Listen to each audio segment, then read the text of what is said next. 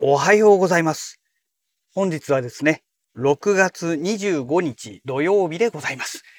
車の中の気温は28.8度ですね。いやー、本当に急激にね、暑くなってきましたよね。でね、天気は晴れですね。もう完全にね、夏の空ですね。いや、これはね、やばいですよ。もう梅雨明けじゃないでしょうかね。この暑さ、この天気。うん。ちょっと、シャレになってないなという、まあ、そんな状態でございますけども。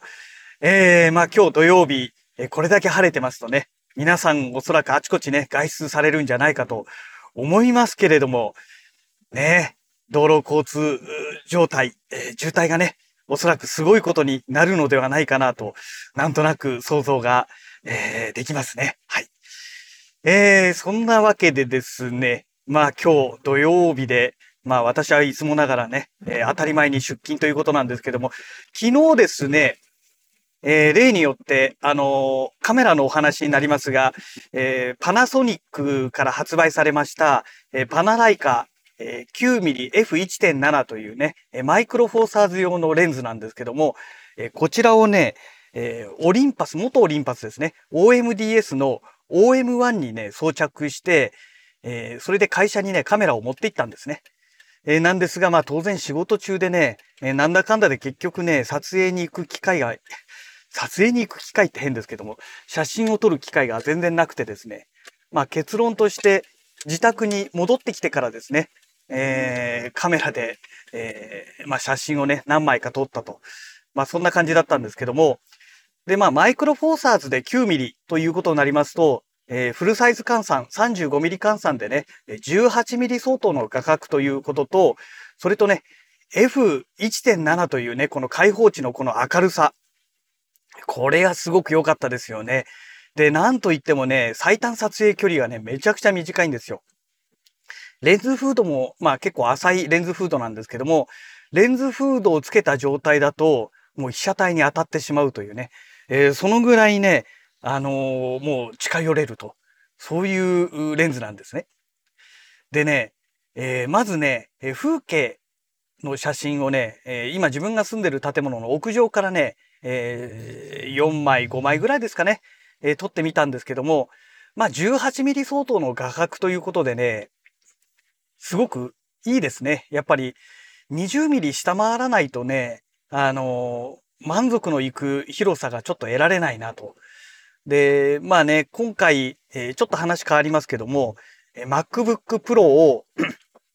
購入するためにね、シグマの 12mm24mm F4 投資のね、アートレンズ、EF マウントのレンズですけども、まあ、これをね、生贄に出してしまいましたので、まあ、今考えるとちょっとこのレンズを出してしまったのは失敗だったのかななんても思いつつですね、うん、まあ 12mm の広角から見ればね、まだまだ 18mm っていうのは微妙だなと。えーただね、12mm のレンズをね、あの、マウントアダプターを介してね、マイクロフォーサーズのカメラにつけますと、24ミリ相当の画角になってしまいますから、うん、まあまあ、持っててもやっぱりしょうがなかったのかな、なんていうね、えー感じではいますけども、まあ18ミリやっぱりいいですね。でね、このレンズがいいところはね、とにかく軽いんですよ。でね、OM1 もすごく軽いので、この軽いカメラに軽いレンズをつけて、ね、持ち歩いて撮影するっていうのがね、まあ、すごく良かったですね。結構皆さんね、やっぱりあのパナソパナソニックの GH6 に装着して撮られてる方がね、え結構多かったようですけども、まあ、GH6 ってね、結構重いんですね。で、重いカメラに軽いレンズをつけても、その恩恵ってね、まあないわけじゃないんですけども、まあね、最大限にその恩恵を受けられるかっていうと、まあ正直微妙なところで、やっぱり軽いカメラに軽いレンズをつけるからより軽いシステムになってね、えーより恩恵が受けられやすくなるんじゃないのかなと、まあ私は思っているんですね。で、このね、まあパナライカ 9mmF1.7 はね、間違いなくね、OM1 に装着するのに適したレンズだなと、まあ私は思っております。まあ動画を撮影するのであればね、GH6 の方がいいのかもしれないですけども、まあとにかくね、えーめちゃくちゃいいなと。で、あとはその、めちゃくちゃね、寄れるという部分ですよね。ハーフマクロで撮影できるというところがありまして、昨日ね、早速ね、90センチ水槽に入っている、えー、チェリーバルブをね、何枚か撮ったんですけども、いいですね。もうね、あのー、レンズフードがね、水槽のガラス面にがっちり当たるんですよ。そのぐらい寄れるんですね。まあ、それ以上もっと寄れるんですけども、ね、まあ、あの水槽のガラス面を通り越していくってことはもうね、物理的に不可能なので、まあ、あの、アクアリウムの撮影をするにはすごくいいですね。で、あとはその18ミリ相当というね、この広角、ワイドで、えー、撮れる。ワイドで寄って撮れるというところがね、すごく良くてですね。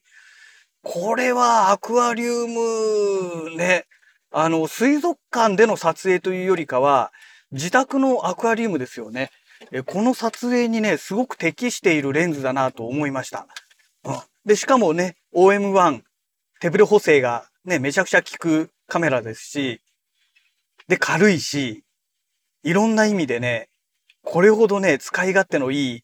あの、組み合わせはないんじゃないのかなってね、思いましたね。で、まあ動画撮影にしてもね、まあ OM1 でも当然動画は撮れますし、ね、オートフォーカスもかなり効いてくれますからね。えー、ただね、えー、動画撮影の方はまだね、試してないんですよ。この 9mm のレンズを使ったね、えー、動画撮影っていうのは試してませんから、まあオートフォーカスがね、どのぐらいこの、まあ OM1 でも、その GH6 でも使えるのかっていうのがね、えー、今のところはまだね、未知数のところですね。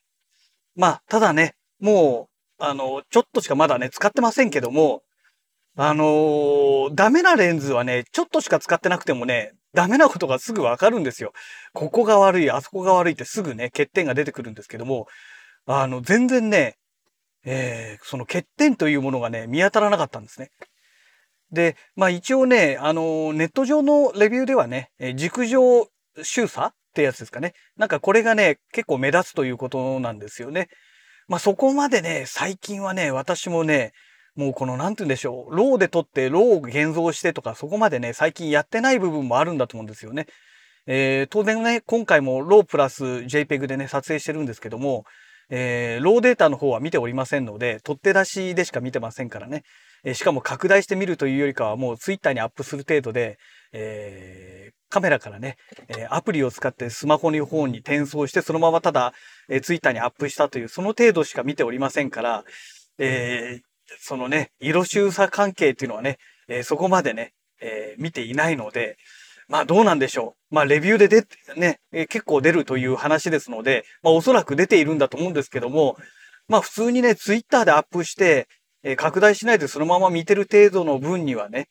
あの、全く問題ないなという感じですね。うん。で、ほとんどの方がね、やっぱりね、色周差ってそこまで見ないですよ。あのー、写真撮影が趣味でね、厳格にこう見てる人であれば別なんですけども、普通にね、写真撮って撮って出しで、えー、写真撮れましたってね、あの、SNS でパパって見る程度の人だと、ほんと一瞬しか見ないですから、そんなね、色周差がどうのこうのってそこまで見ないと思うんですよ。で、またそこまで求めるような価格帯のレンズでもないんですよね。えー、実際私が買ったのはね、えー、5万円台で購入しておりますから、だからね、なんて言うんでしょうかね。そこまでその性能をね、求めていい価格帯でもない、そういうレンズですので、まあ、多少のね、あのー、欠点はね、目をつぶるべきなのかなという価格帯だと思っております。はい。えー、そんなわけで本日はですね、えー、パナライカ 9mmF1.7 のね、えー、ちょこっとした、えお話でございました。えそれではまた次回のラジログをお楽しみください。それではまた。